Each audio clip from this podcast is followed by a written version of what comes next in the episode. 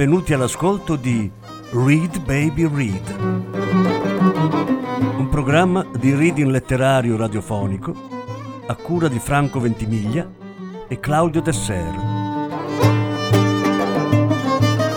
Voce Franco Ventimiglia. Regia Claudio Desser.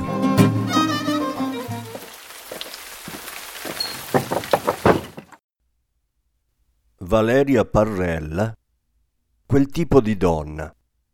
Settima parte.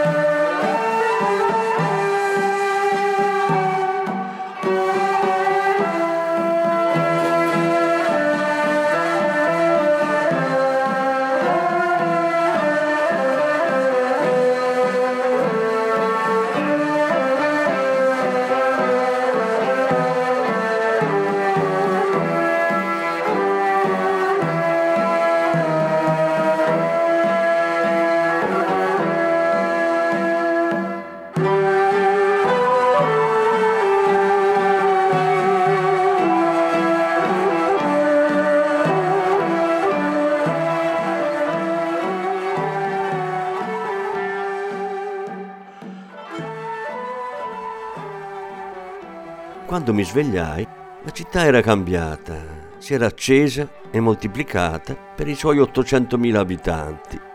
I turisti passano di qui solo se devono attraversare l'Anatolia per raggiungere la costa. Eppure la collina di Aladino è un magnifico brulicare di persone colorate e file di lampadine accese e gioia per il tramonto. Com'è bello il Ramadan che fa gioire della sera che arriverà, che saluta il sole con il primo brindisi.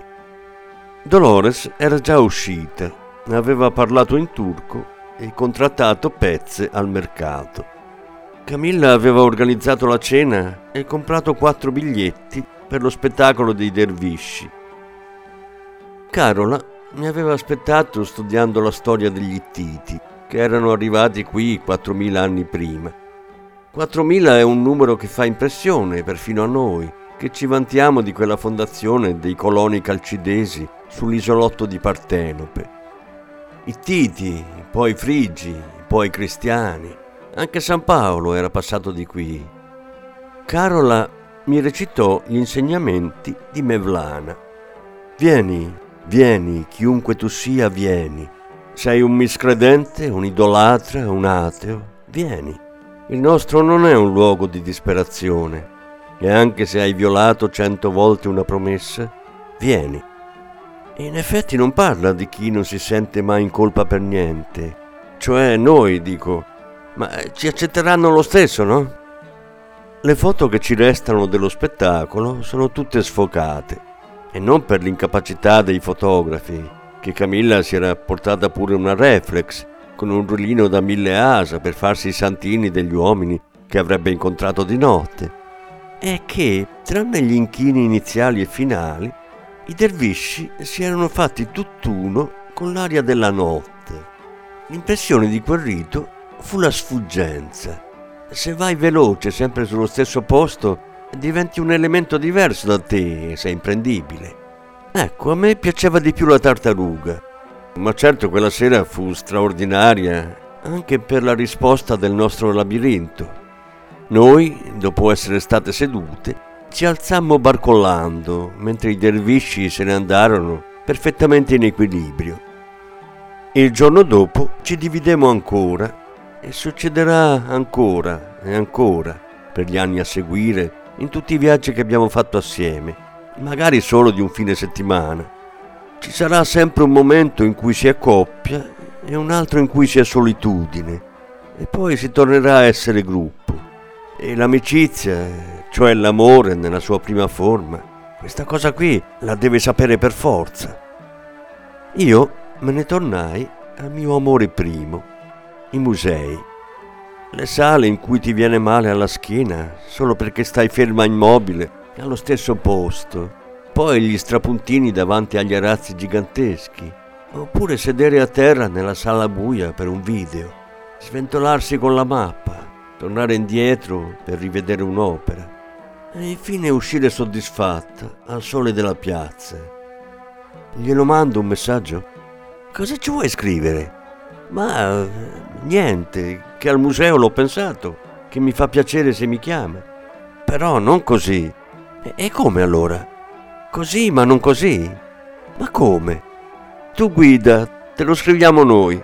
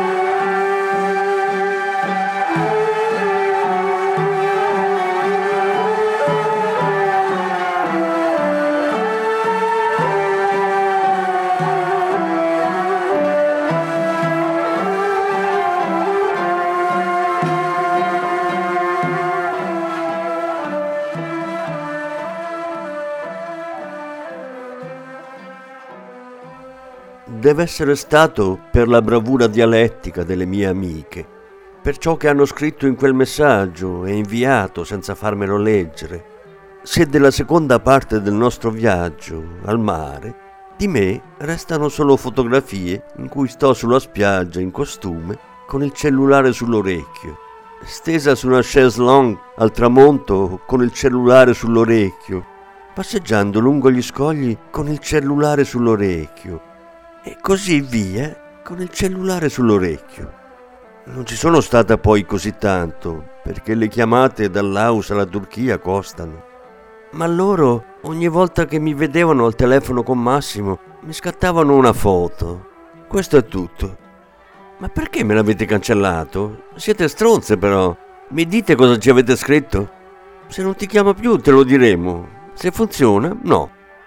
Glielo avevo lasciato fare, presa dalla stanchezza, al fine di una smacchinata che disegnò sulla mappa dell'Anatolia una lunga linea perpendicolare al mare.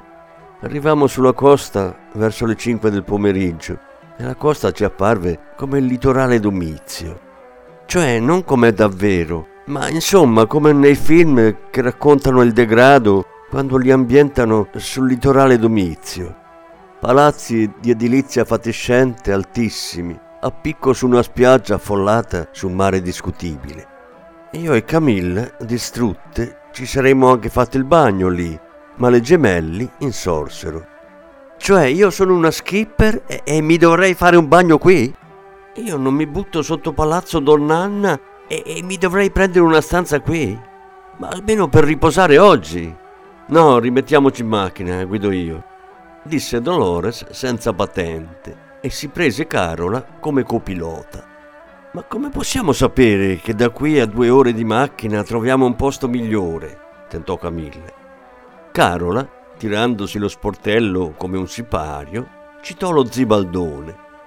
Quanto più l'immaginazione regnerà nell'uomo, tanto più l'uomo sarà felice. E io e Camilla restammo tutto il tempo dietro accucciate sul sedile, a soffrire le curve, chiederci se avremmo mai più mangiato o incontrato essere vivente e riflettere sul fatto che se proprio ti viene in mente Leopardi nel parcheggio di Baia Domizia, ti viene in mente l'infinito e la storia della siepe oltre la quale il povero Giacomo si immaginava gli infiniti mondi.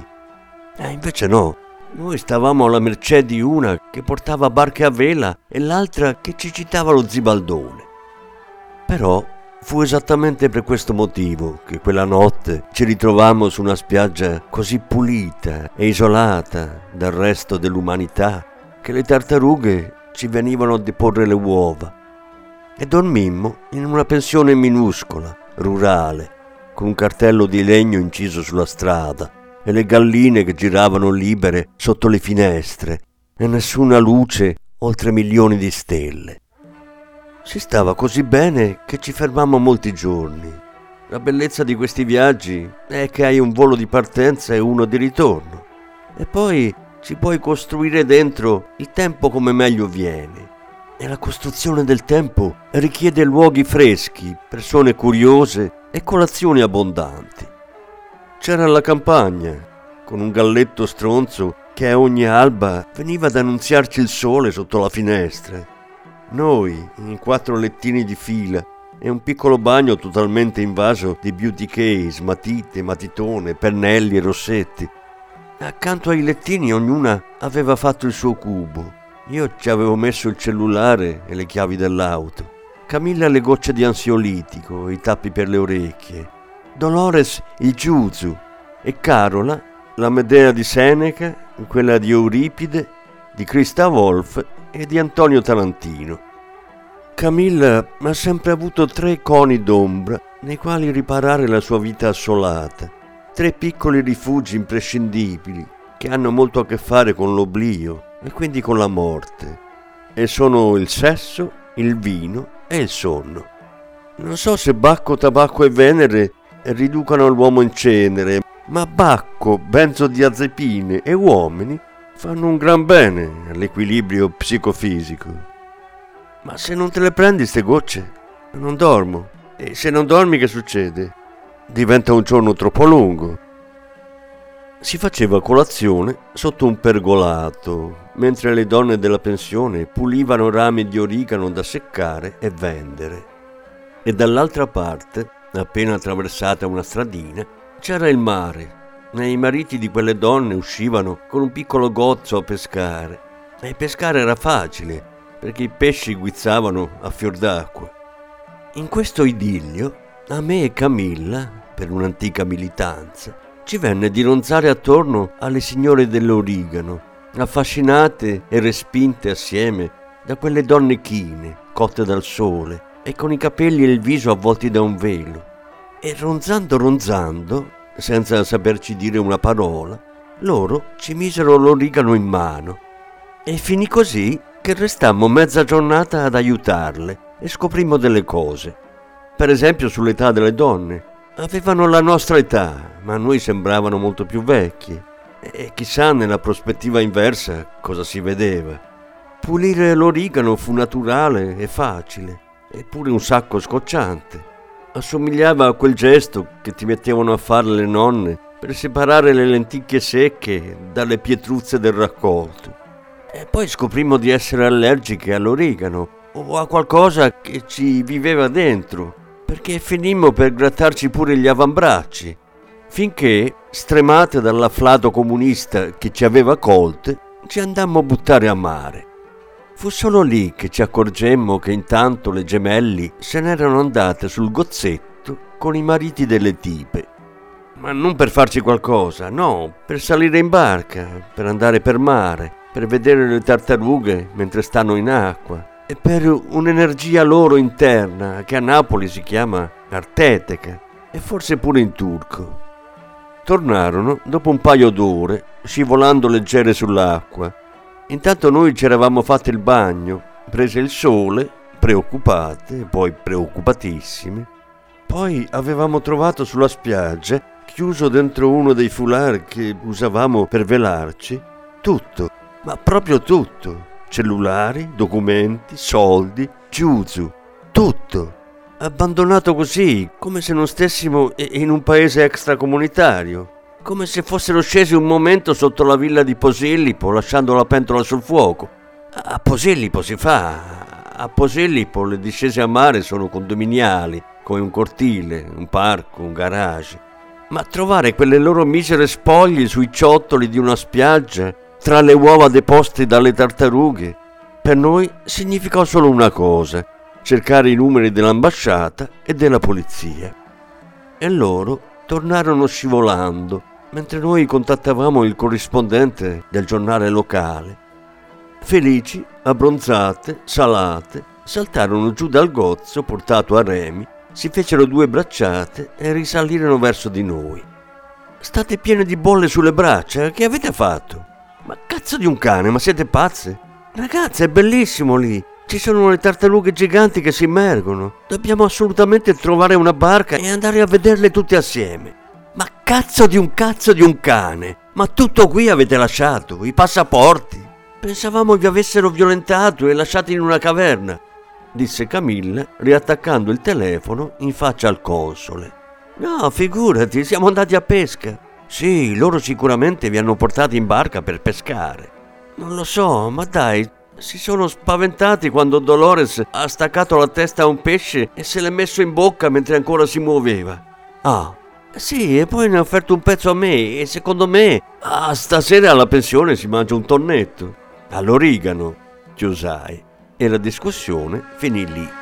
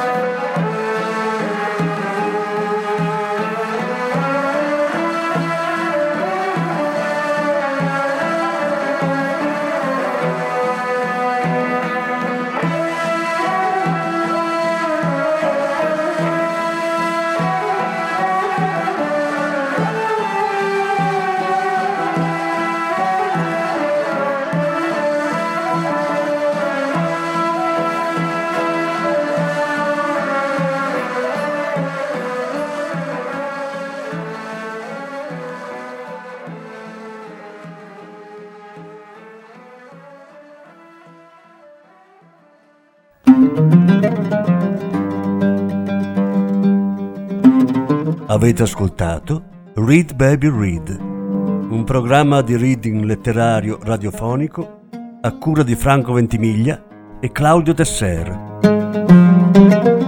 Grazie per l'ascolto, alla prossima settimana. La successiva parte sarà trasmessa la prossima settimana.